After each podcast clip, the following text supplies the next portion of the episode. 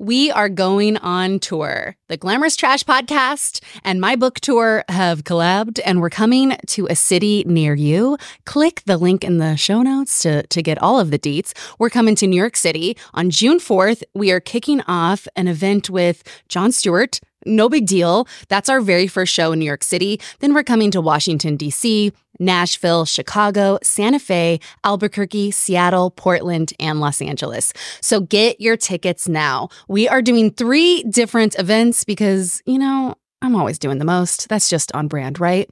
First, there's a glamorous trash party. It's the podcast meets the book tour meets Coachella, a live show featuring podcast segments, book segments, a very special guest, and of course, there's a runway walk at the end for people to show off their fits because the dress code to every event is obviously glamorous trash.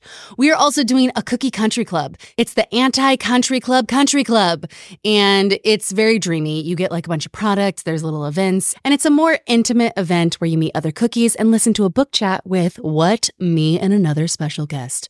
And then the final event, the Behind the Bangs writing workshop. I finally did it, put it together, put together this workshop because I wrote this book in many ways for younger me. And younger me would not have gotten off her couch unless there was also a workshop being taught. I wanted the gyms. I wanted I wanted the knowledge. I wanted the education. That's what I would have wanted. So I've decided I'm doing it. And in the workshop is going to be the six writing gems that took me forever to learn 15 years. In my 15 year career as a TV writer and author and blah, blah, blah, all the other things I've written, there are six things that I always use, and all of those are in this workshop. So if you have an interest in writing, sign up. All the ticket links are live today. Click the show notes, click my Instagram. We are coming to a city near you, and there's going to be some meet and greets. I'll sign some copies of books. We'll give out more books, and I have uh, some pieces of merch that I'm taking on the road, and I'm going to give them out at the shows.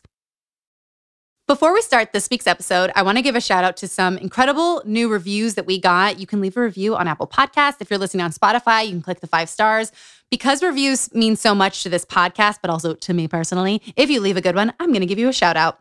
Vicky Cole said, Never too old. I may be 55. That may be a huge lie, but you realize that you loved this podcast and we flip things on their head and give you a totally different point of view. So I really appreciate you leaving that.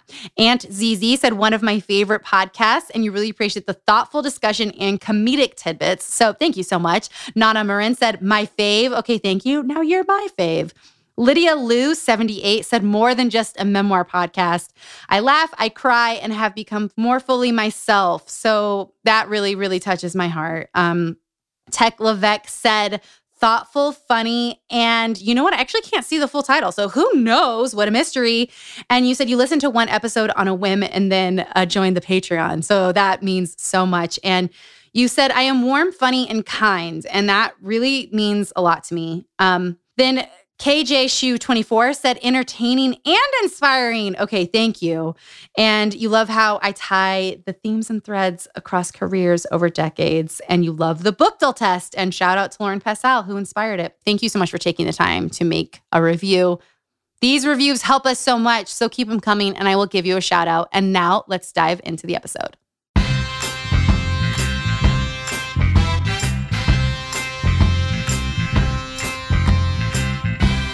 Welcome to Celebrity Book Club. This is a podcast that recaps and celebrates female celebrity memoirs. I'm your host, Chelsea Devantez. I'm a TV writer, comedian, and filmmaker, and sometimes I'm in stuff too.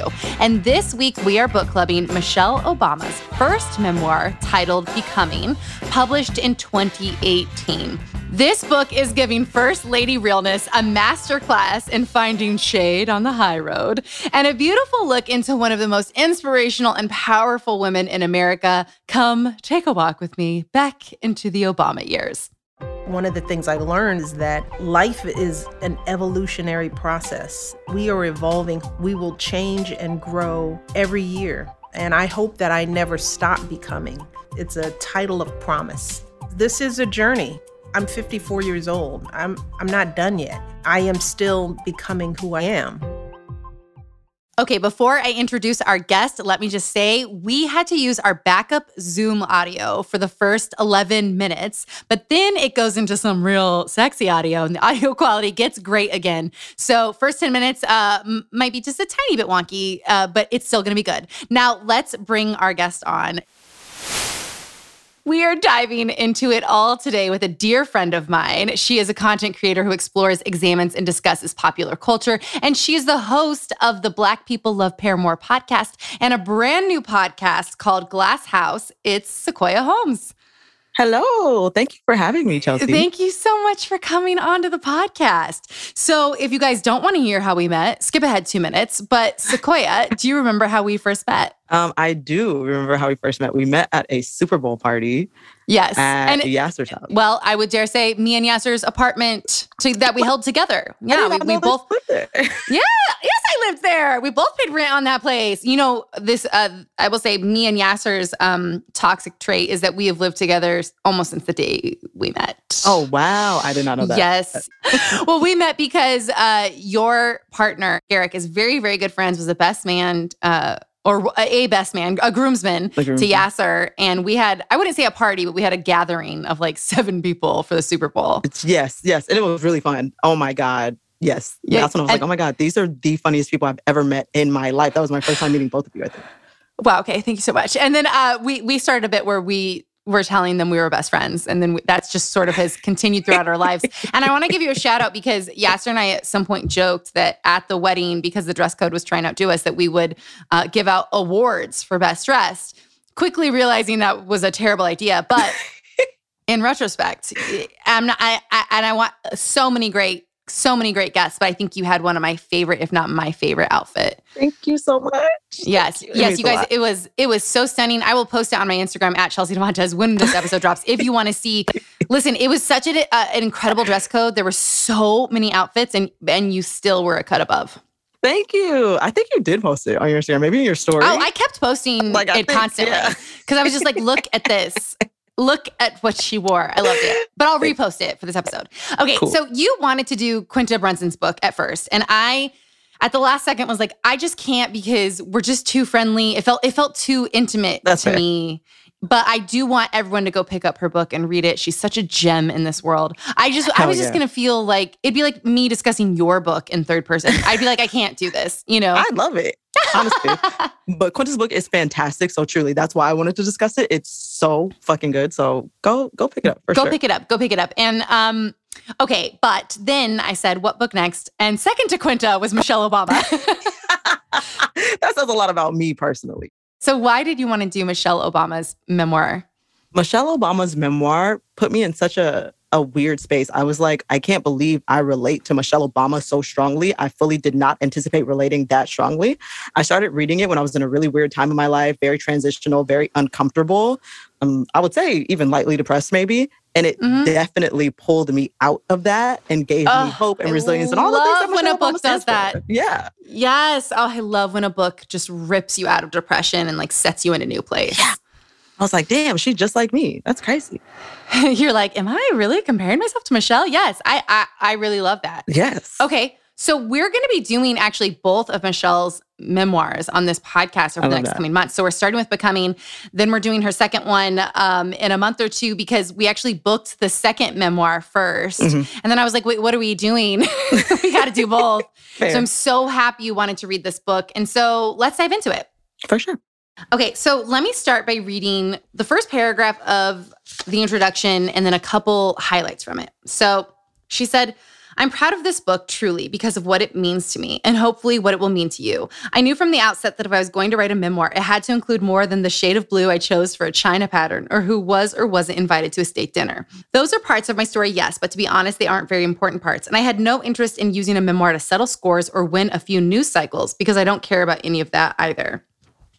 Then later she says, and as a Black woman, all of that was even more important. For the better part of our history, Black women's stories have either gone untold or been told by others, by those who haven't even walked in our shoes, and sometimes those who haven't even cared to imagine what it might feel like to do so. That's why it was crucial for me to tell, in my own words and on my own terms, not just the story of the first Black First Lady, but also the story of a little Black girl who studied hard, became a lawyer, fell in love, the story of a Black woman raising children, building a career, and staying afloat amid a tumultuous world. There is great beauty within every Black woman's story, whether or not we become First Lady.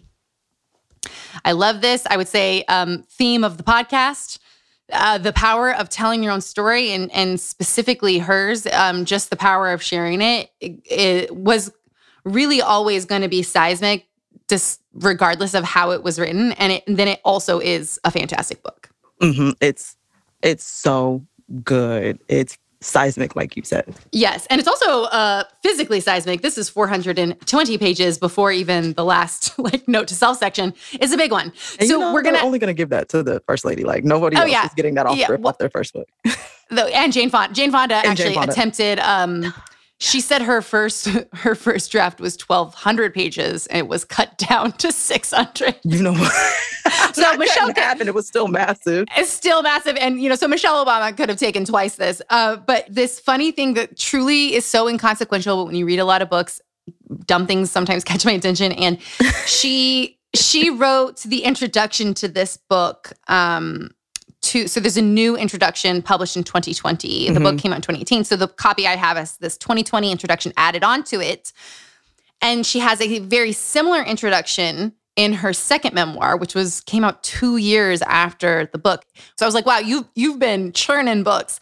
But in both introductions, this is so stupid.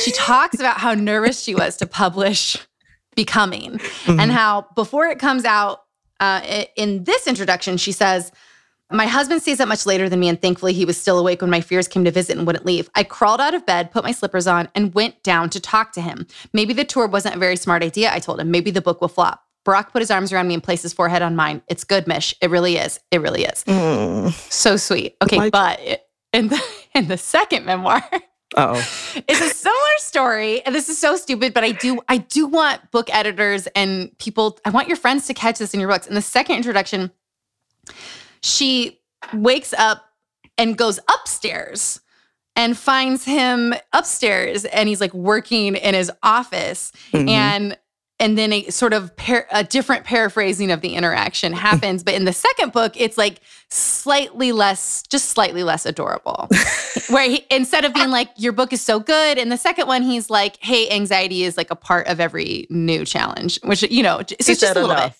You've been Enough. through this already. Okay, okay, Mish. Yeah. Yeah but but that's the thing it's not two separate incidents it's the same incident and Oh, it's the oh. same telling yes Interesting. because I spent a lot of time on it. I was like, so she's just like constantly waking up before books and like finding Right. But she's she's talking about becoming in both. She's talking about her first book in both of them and change and the Oh. direction of the stairs change. And here's the thing. If this was Meghan Markle or, or Prince Harry, people would be like, "You said you were going downstairs, Of course. you liar!" Right. So, and and listen, now that I'm writing a book, definitely very easy to get this direction wrong For sure. I do expect someone to catch it though. No, 100%. But you know what I think? Between the two books, because I've been paying attention to Michelle's book tour for the second one. Yeah. It seems like she's being a lot more candid about her relationship with Barack specifically. So I think the differences in those interactions, because in the first one, she speaks of him incredibly highly. Yes, Like in a way where I'm like, oh my God, he's really as incredible He's as really America's daddy.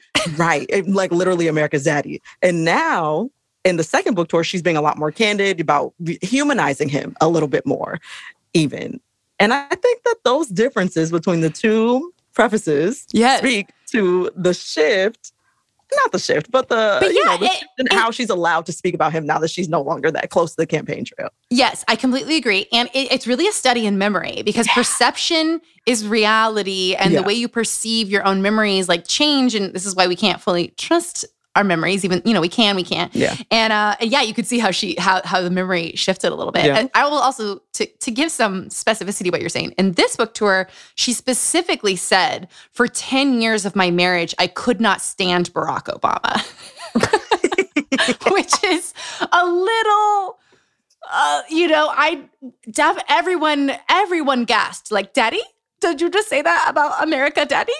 It hurt. It hurt. so much anxiety. I'm like, if Michelle Obama couldn't stand Barack for 10 years of her marriage, there's no hope for the rest of us. Okay. Oh, I know. And then I she said, nothing. I would I would take 10 bad years for the 20 good ones. I said, I don't like this math. No. that is one third. I won't take tw- 10 bad years for the two- 20 good ones. Hell no. One third of my marriage, I hated you. No. No, No. absolutely not. Also, as someone who was newly married, I was like shaking in my boots. I was like, oh, no, thank you. Yeah. this is not a good time to consume this type of thing. Thank Yeah, you. yeah, just like I don't want to. I don't want ten bad years. 10 years is a long time. It's just a really long A time. long She's time. better than me. But it really did make me read this book a little differently. Yeah. because uh, so we'll get into it. Okay, Yeah. so diving in, the, I will say the childhood section was not my favorite. It fell um, prey to what every single memoir in the world falls prey to, which is there's sometimes just like a lot of childhood memory mush, and there's not like a lot of great storytelling with beginning, middle, ends. It's just sort of like and this and this and this. She grows up in the South Side of Chicago on Euclid Ave, work, a working class family. Her brother Craig is everything to her, um, and her mom like stays home to take care of the kids. It, it is a beautiful upbringing. You need it in the book, but it, it wasn't my favorite. What What did you think? Um, I thought the upbringing was fantastic. It was beautiful. Tell me. I it, it resonated with me so hard. Her family situation. I'm like, oh my God. Again, we're the same person. that was your family too. More or less. I'm an only child, kind of. I have an, an older brother, but he's much older. But I very Mm. much idolized my older brother for real. It was the same type of square, homey feel that she describes. My mom is also from the south side of Chicago. And so wow. it just, there was a lot of parallels. And so I was very into it personally for that reason. I kind of really perked up on page 65 when she follows in Craig's footsteps to go to Princeton. yeah. And- It, it it is so sweet, but you she also it, I love how um she does not give in to fanfare easily. No. So she wrote this. not she impressed. said not impressed. Not impressed. She said the campus was large and pretty, an Ivy League school covered with ivy, and Craig's friends seemed nice enough. I didn't overthink it from there. She said, No one in my immediate family had much in the way of direct experience with college. So there's very little anyway to, to debate or explore. I mean, she's so she's she's not from a college family, not from an Ivy League family. And she's like, Yeah, okay, great. And uh, let me try and go to Princeton, which is it's just it's just so hard to go to Princeton. And it was like a second thought, which I also love. Hundred percent. I I also love that. And as someone who went to my first Ivy Ivy campus like a while ago, I was like, Mhm. this is beautiful. The Ivy League campuses as a whole are fantastic, but it's because I had something to compare it to. If I didn't have anything to compare it to, it also would probably just be like, this is college, I guess. So I get how she arrived there.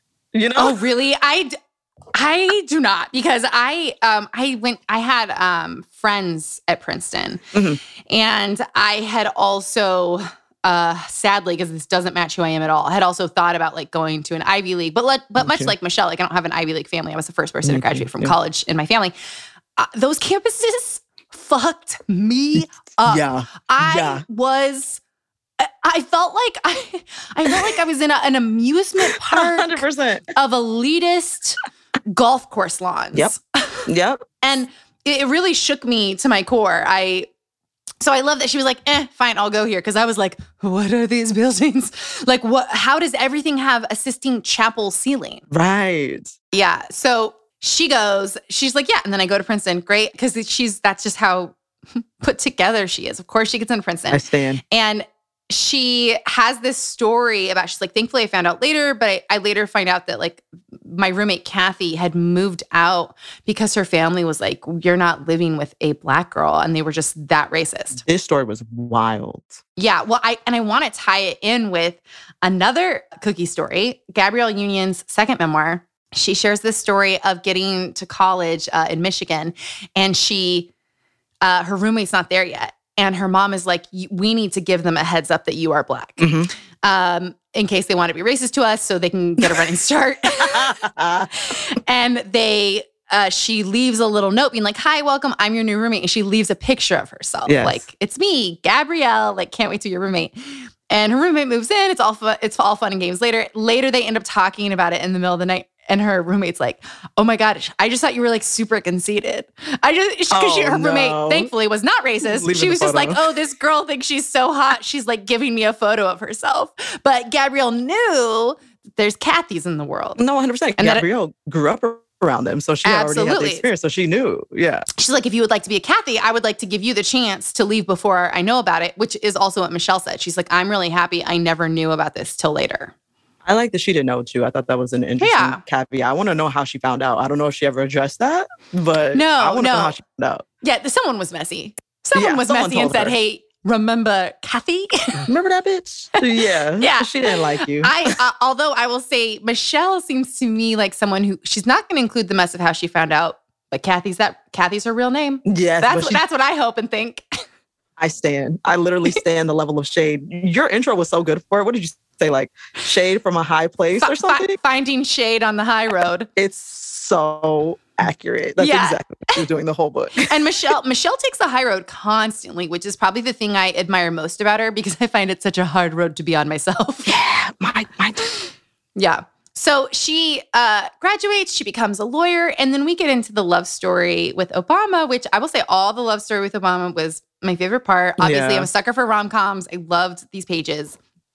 And I will say the only skepticism of him, well, there's a, there's a couple things that are in there that I think that I found really funny, but I, I really liked this paragraph. She said, so he's coming into the law firm. He's older than her, but she's been there first and she's going to like mentor him and Yeah. coming into the law firm. And he, people were just buzzing about him before he arrived. Is this incredible guy? And she wrote, I was skeptical of all of it. In my experience, you put a suit on any half intelligent black man, and white people tended to go bonkers. I was doubtful he'd earn the hype. it's, such, it's such a dig mostly on white people, but it was also funny that she was like, this guy ate shit, like, wasn't into I the buzz. love, yeah. I love it so Yeah, much. me too. And then um really they start this just sort of mentorship. It's it's not romantic at all. In fact, she's just sort of No. like who's this dude? And She's not interested. he smokes.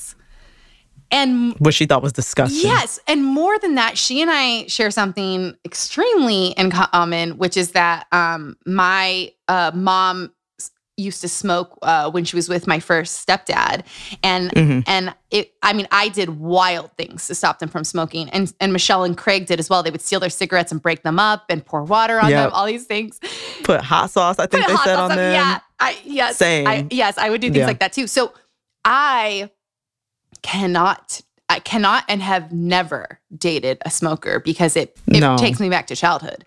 And I've never even touched a cigarette to my lips. So how Michelle ends up getting over this, that to me, I was like, wow, true love.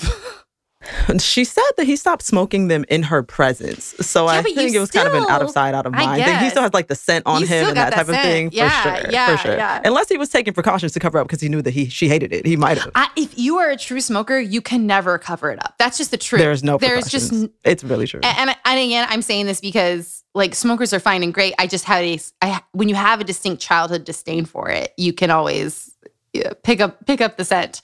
Um, but anyways, yeah. So they get past it, and um, I mean, she tries to hook him up with other people. They're just they're just truly friends. And then one night, she just sort of feels like, wait, are we more than friends? And that famous line, he says, "Want to go get ice cream?" yeah. Yeah, which I love. And then for their first kiss, uh, she says, he was looking at me curiously with a trace of a smile. Can I kiss you? He asked. And with that, I leaned in and everything felt clear, which was so gorgeous. But then I also said, Ooh, Barack was about consent maybe like 25 years before it entered the zeitgeist. If there was one thing this this book taught me is that Barack has been that guy for way longer than I was aware that he was that guy. So yeah, yeah. yeah, yeah. It was really, really sweet. Sibling fights are unavoidable, but what if every fight you had was under a microscope on a global scale? That's the reality for brothers Prince William and Prince Harry. They were each other's closest friends and allies since the death of their mother. But that all began to crack as they married and took wildly different approaches to their royal duties. Wondery's podcast Disintel is hosted by comedians Sydney Battle and Matt Belisai. Each episode unpacks one of pop culture's most iconic celebrity feuds, and they recently took a deeper look into the real reason William versus Harry started. It's actually much bigger than these two brothers, stretching back into the history of the British monarchy. Did their feud start with the royal family's mistreatment of Meghan Markle, or was it something that started much earlier? Follow Disintel on the Wondery app or wherever you get your podcasts. I started this podcast because I have been obsessed with memoirs my entire life. And I can't believe it, but I got to write my own, and it comes out on June 4th, and you can order it right now. The book, you know, I was asked to describe it, and I said, it is an absolutely harrowing, traumatic memoir but funny. So if that sounds good to you, order it. Let me give you some topics that are in this memoir a female best friendship breakup, how I got my break into Hollywood, when I found out my dad was not my real dad, the time I dated a magician. Are those last two related? Who's to say? Read the book. Growing up in Utah, growing up around cults how I got into therapy. Listen, I could keep going. Each chapter title is a different woman's name in my life. Some are heroes, some are motherfucking villains. But you know what? A villain and a hero, what are both of those things? A leading role. And we do love women in our leading roles. So pre order the book. It matters a lot. I linked everywhere that you can buy it in the show notes, but you know, go anywhere. Also, I am reading the audiobook personally. So I'm personally narrating it. So if you like this podcast, get my longest podcast ever. And the audiobook is also available for pre-sale everywhere you get audiobooks.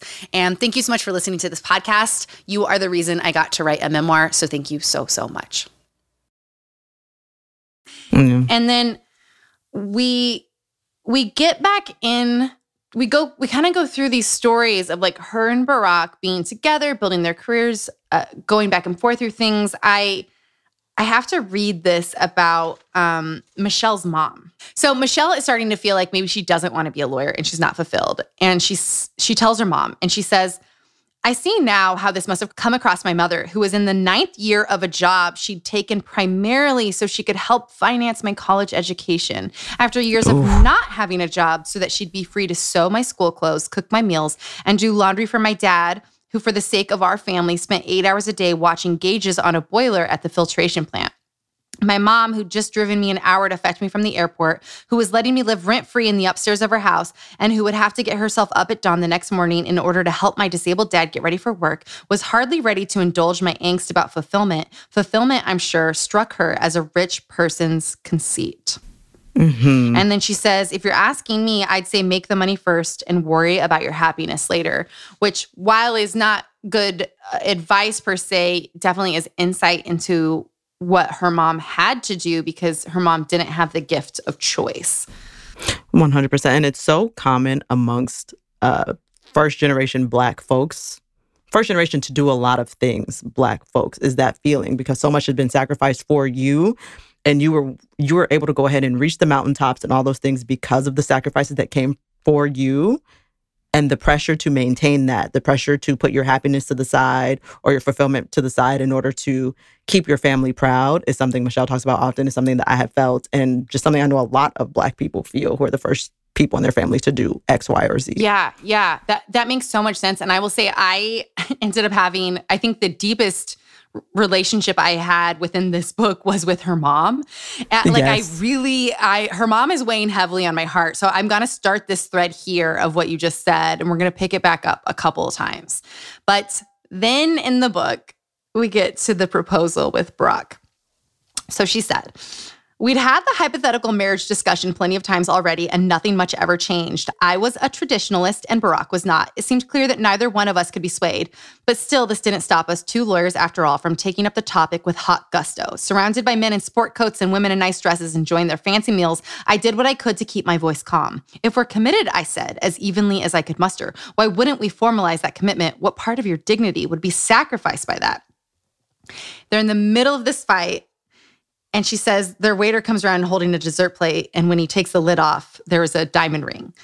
and she says, Barack looked at me playfully. He'd baited me. It had all been a ruse. It took me a second to dismantle my anger and slide into joyful shock. He riled me up this way because this was the very last time he would invoke that inane ma- marriage argument ever again, as long as we both shall live. I loved it. what did you think of this as an engagement story? That's such a good engagement story, but it also makes me nervous. It also makes me mad. Because, yeah. yes, it makes me mad because it implies that they'd had that conversation before, that Barack had been kind of on the anti marriage tip before that. Yeah. And if Michelle Obama cannot avoid the anti-marriage tip again. what? what is there for the rest of us? What are the rest of us to do? Okay. If Barack is acting like the rest of these, what are the rest of us to do? That is such a good point because also this man has politics on his heart. And he know, knows he he got to get married. That's just even if he didn't want marriage, he knows right. with his political dreams. Uh, now, I believe he truly, obviously, truly wanted to be married and loves Michelle. I'm just saying, yes. even if he didn't, he still has to. And he was yes. like, no marriage. like Why was he playing with her heart like that? I know. Why did you do that, Barry? I will Don't say do that. I like it for them because they do seem like two lawyers who are debating all the time. So like I guess Yeah. this is funny. I will say if it happened to me, I would not like it. I would be like, why do I'm not Yeah, I'd be like, I'd be like, I am what do you what, what what's going on here? You think this is cute? You think you think this this is is a game? You think this is funny? I'm not entertained. That being said, I do like it more than like and and like this is beautiful too, but I like it. I do like this little clever like inside joke thing more than like I like I threw rose petals around you and like pop champagne. Like that doesn't seem very them. Your wedding is very indicative of you preferring this type of method over like a, a traditional traditional rose petals thing. For sure. I feel that. I do think the inside jo- joke thing is very cute. And I'm happy that she feels fulfilled by that. I like that. If I had, you know, maybe maybe I would too. I don't know. I've never been in circumstance. I don't think about marriage that much. Maybe. yeah, I mean, I love, I loved it. That was a read on me and Michelle, and I accept. I accept. No read. No read.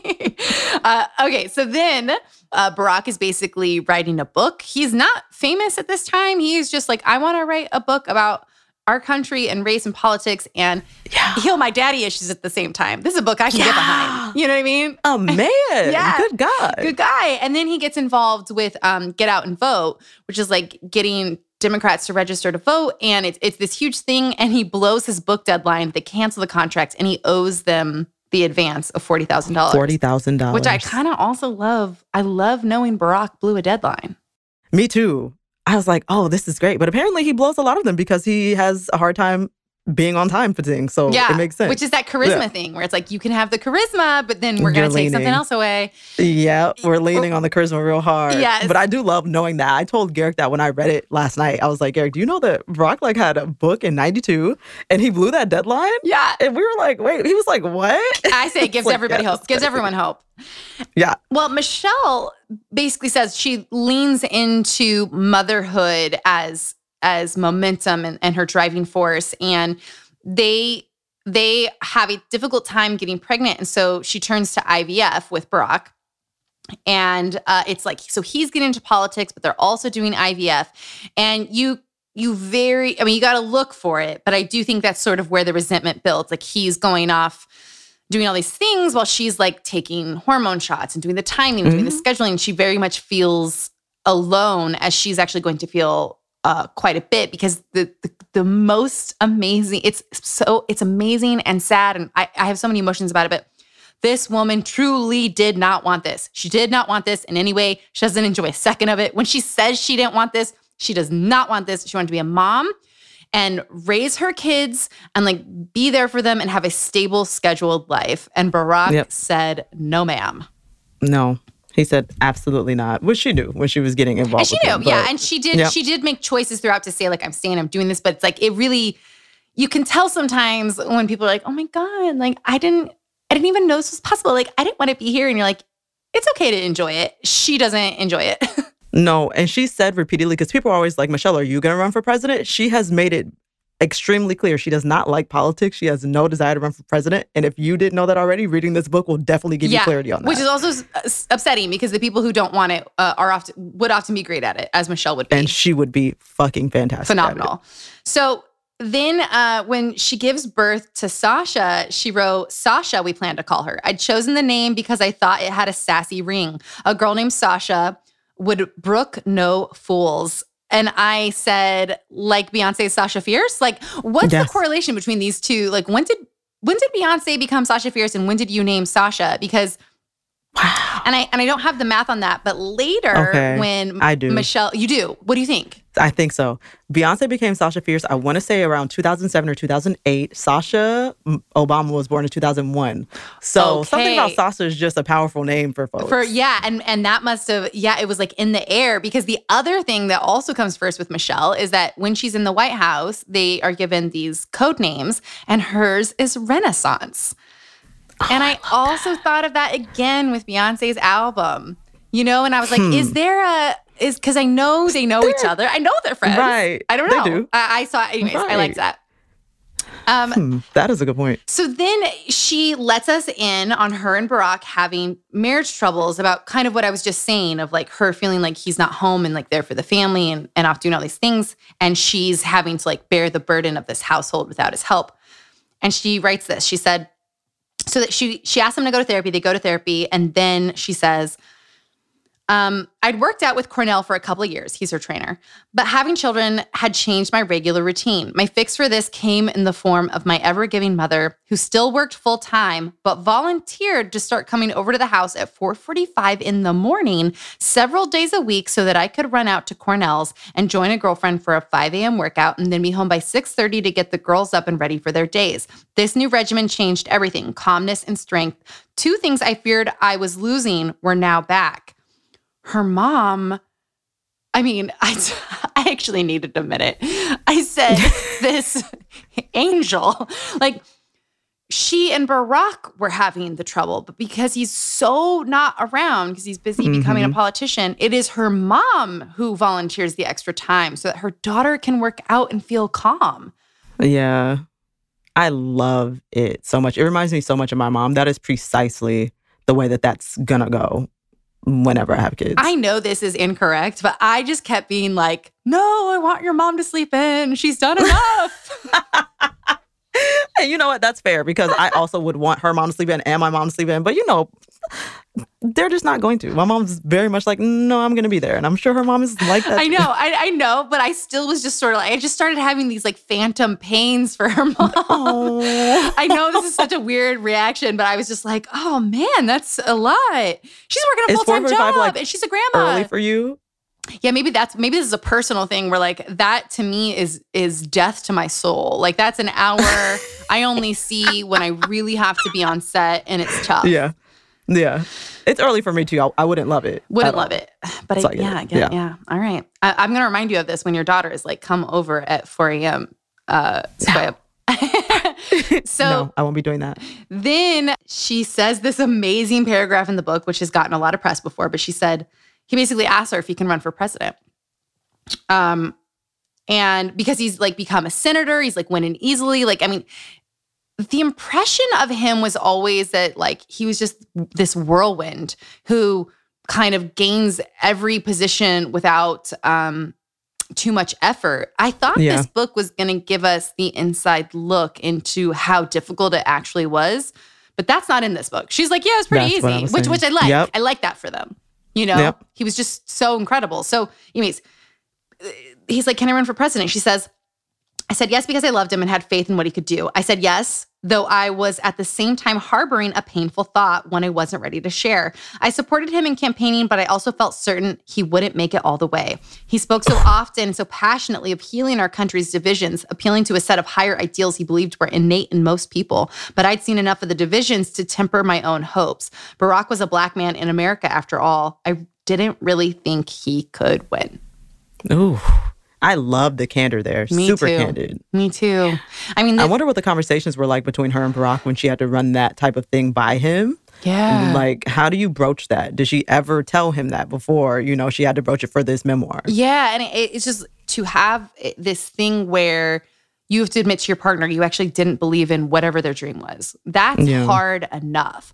On top of that, she's dealing with the racial, social, political implications, but also the truth of that time. And like, yeah, who who would have put their money on thinking America was, you know, quote unquote ready? Uh, not right. not many people. So it's also not No, a not wild thought. Yeah. But be- just based on the way that she's spoken about Barack for the rest of this book or previous to that part, I wonder how much of that was her trying to convince herself that it wasn't super likely because she didn't want it. Because oh, knowing him, yeah, yeah. like you said, he kind of got what he wanted and worked his way to the top of whatever he wanted to do. So maybe it was more like, they're not ready for a black man. No. Yeah, maybe though. But back into the book, one of the one of the few names, not few, but there's not a ton. There's not a ton of names that she drags, but um, Maureen Dowd of the New York Times is one of them, and ooh, was I happy to see it. You know, I love it. Maureen Dowd has been this beacon of uh, female power who has actively been ruining women's lives her whole career. I think you're doing it wrong, Maureen. Maybe a little bit. Yeah, but she she's she's been the kind of like feminist who's like, I want I wanted my promotion, but I certainly don't want yours. Right. Oof. And you know, and like she she sort of took on a lot of our representation. She was just such a like known, powerful female writer, really speaking on issues and always sneaking something dirty in there. And I'm just thrilled to see people look back on her career and point out all the times there's so many more than this. And and I I'm trying to remember the other memoir it was in, but they're like, yeah, remember when Maureen Dowd fucked all women? like Jeez. Okay, so Maureen has a little bit of reputation. Now, Chelsea, you remind me, is this this dragging? Maureen is the one that wrote that she was emasculating. Yeah, um, yes. Barack? She says uh, Okay. she was suggesting that I was emasculating Barack when I spoke publicly how he didn't pick up his socks or put the butter back in the fridge. Which, by the way, that would only be a masculine trope that we still all accepted. Like, you know, your your king of queens is like leaving. You know, he's leaving his socks out. He's not putting the butter spoon back in because he's a man, and so it also doesn't even track. Right, one hundred percent. It's like men do that all the time. Yeah, left the socks, whatever. So she's hyper hyper masculinizing Yeah, I mean- him. Like I don't understand. What are you talking about, Maureen? Marine Maureen Dowd. Um, and I like that she named her came came for this, Full name. you know, in the scope of history, very forgettable article. So I liked Yeah. it. Yeah. And um, then she becomes, you know, the first lady. And I, I want to read this page. This was another one of my favorite, favorite parts. There is no handbook for incoming first ladies of the United States. It is not technically a job, nor is it an official government title. It comes with no salary and no spelled out set of obligations. It's a strange kind of sidecar to the presidency. A seat, by the time I came to it, had already been occupied by more than 43 different women, each of whom had done it her own way. I also want to read this next part. She said, I knew only a little about previous first ladies and how they approached the position. I knew that Jackie Kennedy had dedicated herself to redecorating the White House. I recalled that Rosalynn Carter had sat in on cabinet meetings. Nancy Reagan had gotten into some trouble accepting free designer dresses, and Hillary Clinton had been derided for taking on a policy role in her husband's administration. And then Laura Bush uh, comes downstairs and gives it. This is this was the best shade uh, I felt of all, which is that she just writes about this really lovely reception from Laura Bush into this home, into what raising her kids would be like here, and taking her in. And she says it was such a beautiful day um, that she was already excited and looking forward to the day she would take the next incoming first lady through the house. Oh, brilliant! Because you know, and then you're just like, oh, you just know that that the incoming is rotten. I just, I will say, like some of my favorite content of of that transition is watching how, how Barack and Michelle handled themselves and how Trump and Melania did. Like I even remember looking at the God. videos of like when Barack and Michelle first arrived to the White House, he like opens a door and waits for her and they walk together. And then when Trump and Melania arrive, he just bolts for the door and she's like trying to get out of the car. She's like 50 feet behind him. Barack waits for her. It's just like, uh, It's just so, so much. awkward. It's Yeah. like, uh, God, the circumstances are night and day between the two handing overs of the White House. yes, yes. The juxtaposition is crazy. Crazy. Yeah. And the importance of watching like a black first lady and a black first president, I guess, dancing when their inauguration was happening, it speaks to how important representation really is, at least in my opinion. And that's why this book is also so important. Reading a memoir by the first black first lady as, you know, a black girl, woman in America, again, it was resounding. I was shocked at how much I related to her, which kind of expands what I think I am capable of as a black woman. Hmm. And that same thing is happening as we're watching them dance with their full love on display. Black kids everywhere, black people are everywhere are watching this for the first time and realizing what's available to them, what they are actually capable of. Representation is so important, even though people try to downplay it. she wrote in here, I knew my grace would have to be earned, which I thought was so stunning because even, you know, any first lady is the has the grace of like, oh, the first lady, and what is she wearing, and blah blah. blah. And Michelle got none of that. Michelle had to No. uh, fight for every moment of that, which it's it, you know it's devastating, and it's also they they also did this job so phenomenally. so phenomenally. And while they are you know, better than your average person or you're like more accomplished, better at things than your average person. They both come from circumstances that your average person comes from, which again makes me and other people feel so good, I'm sure. Yeah, absolutely. Also, I will say, um, Michelle has way more mess inside her that she is not allowed to share because of oh, the yeah. confines she's been put into in society. oh, society. Yeah. She's letting a little bit of it out in the second book, and I and I hope there's more to come. Okay. I can't wait. Then a shocking revelation to me.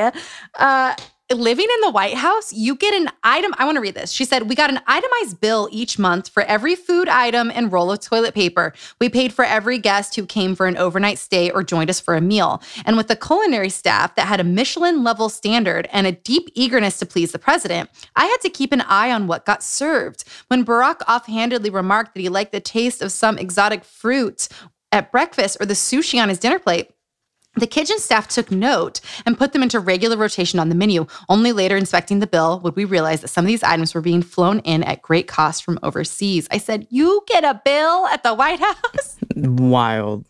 Also, Absolutely you know not. Trump ran out on that bill. Oh, absolutely. Trump did not pay a piece of a penny for any goddamn thing, I'm for sure. Nothing. I mean, and there's a lot of really great White House stuff in here. That's just the part that got me. I said I, I kind of liked it for our political representatives, you know, like yeah, yeah, you are not, you know, you don't just get a free pass. But I also thought it was odd. I think it's weird because like uh, working just a regular nine to five job, they give you free meals all the time. I'm like, you at least being the lunch. president, at least lunch, you know, being the president is literally a full time job.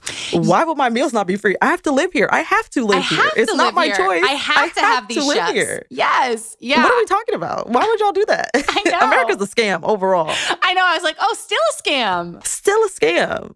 So we get this sort of portrait of uh, huge events that happened during his time there, but but from Michelle's perspective, which is incredibly interesting. So it's she's watching what happens when Sandy Hook happens, mm-hmm. when Osama bin Laden um, is killed, when you know, and and how her husband is like she can tell you know something's going on with Barack, but he's not saying exactly what happened, and we get to like kind of go back through the presidency of all these big moments now I will say I wanted more sections on the parties. I know from, from some people who've been there, the White House at this time had the most epic parties where again Beyonce and Jay-Z would be like, "Yes, we'll be there and perform." You know?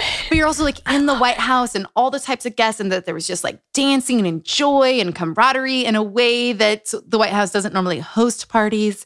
And I needed I needed some chapters on that that I didn't get. Yeah.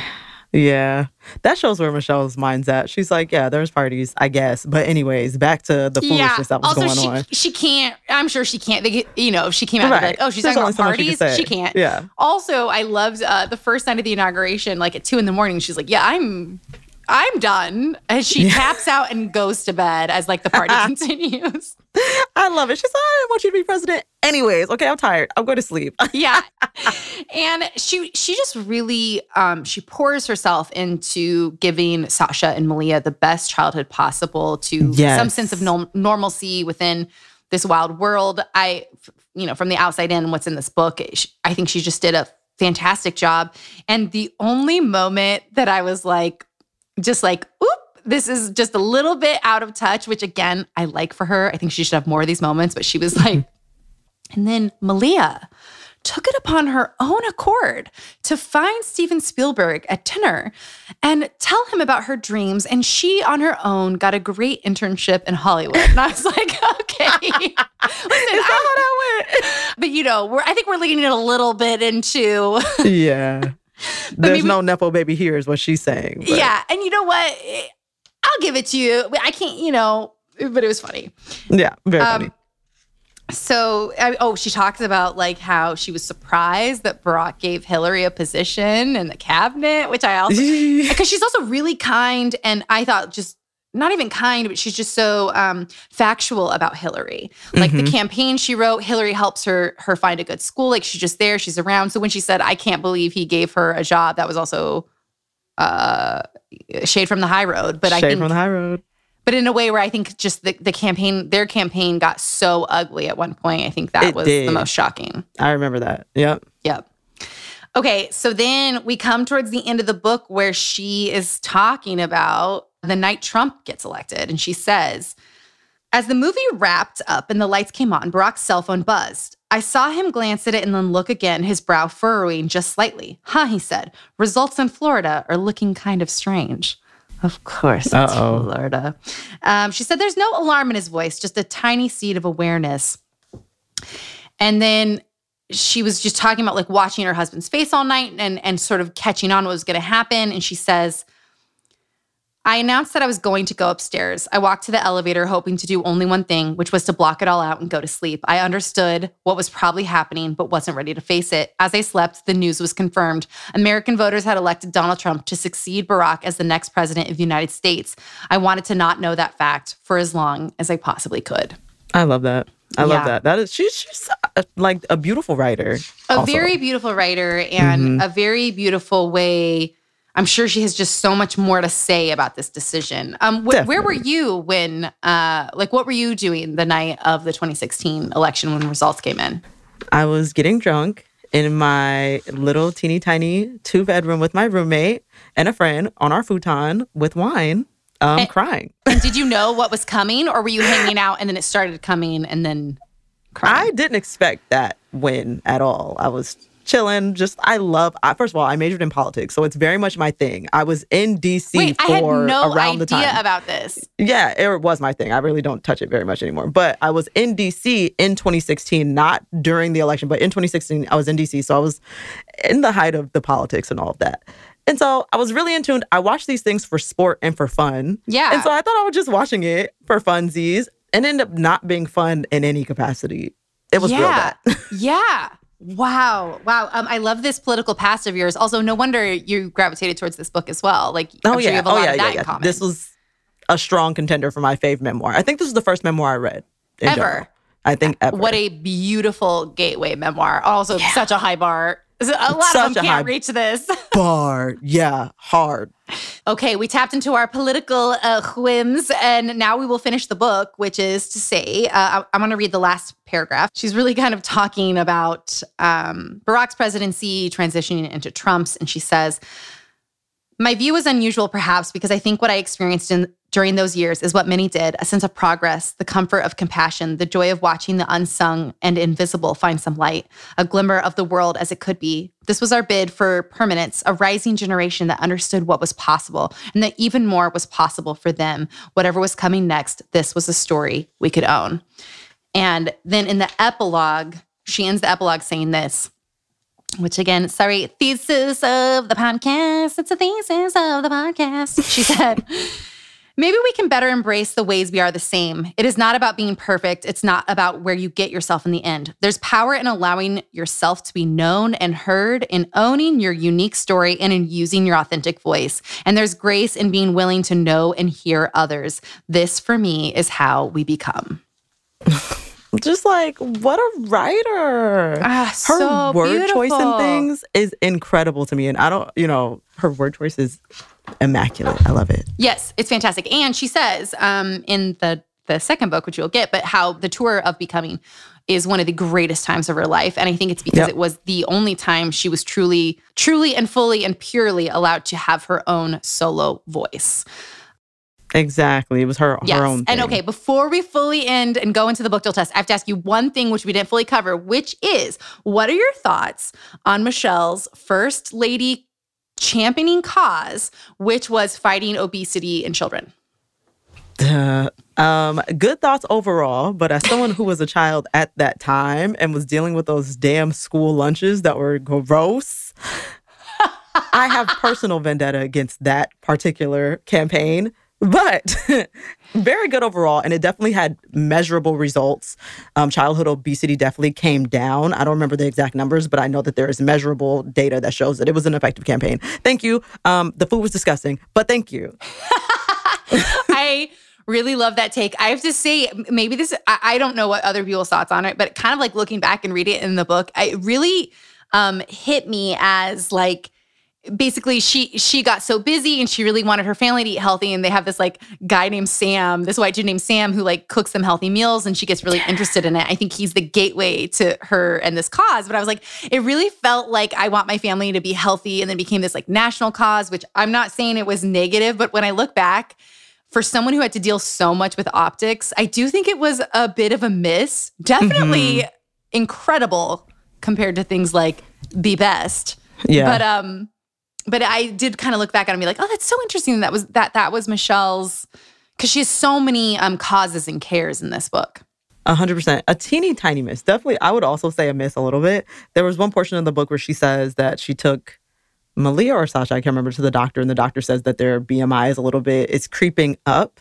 And even the focus on BMI, which we is, know is an incorrect. Like, we know that it's incorrect. So I thought it was interesting that she still had that as something in the back of her mind that kind of snowballed into the rest of the country needs yeah. to go ahead and tighten this up too.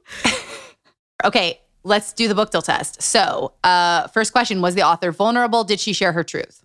Fuck yes. Hard yes. I'm going to say absolutely yes as much as she was able, but she's got some more in there to say that I'm oh, going to yeah. look forward to in the second book, which I will get to after this. Okay, second question Was it entertaining to read? Yes, I was, you know, very entertained. I will I will also say yes. Riveting read. I, I just loved you know, I it, it, was hitting some nostalgia for me to just kind of go back to that time um, yeah. and wish we were there. And okay, and final question: Did reading this book elevate your life in some way? A hundred percent. As I said, it dragged me out of a, a weird, depressive episode that I was experiencing. So. What do you think specifically kind of got you the most?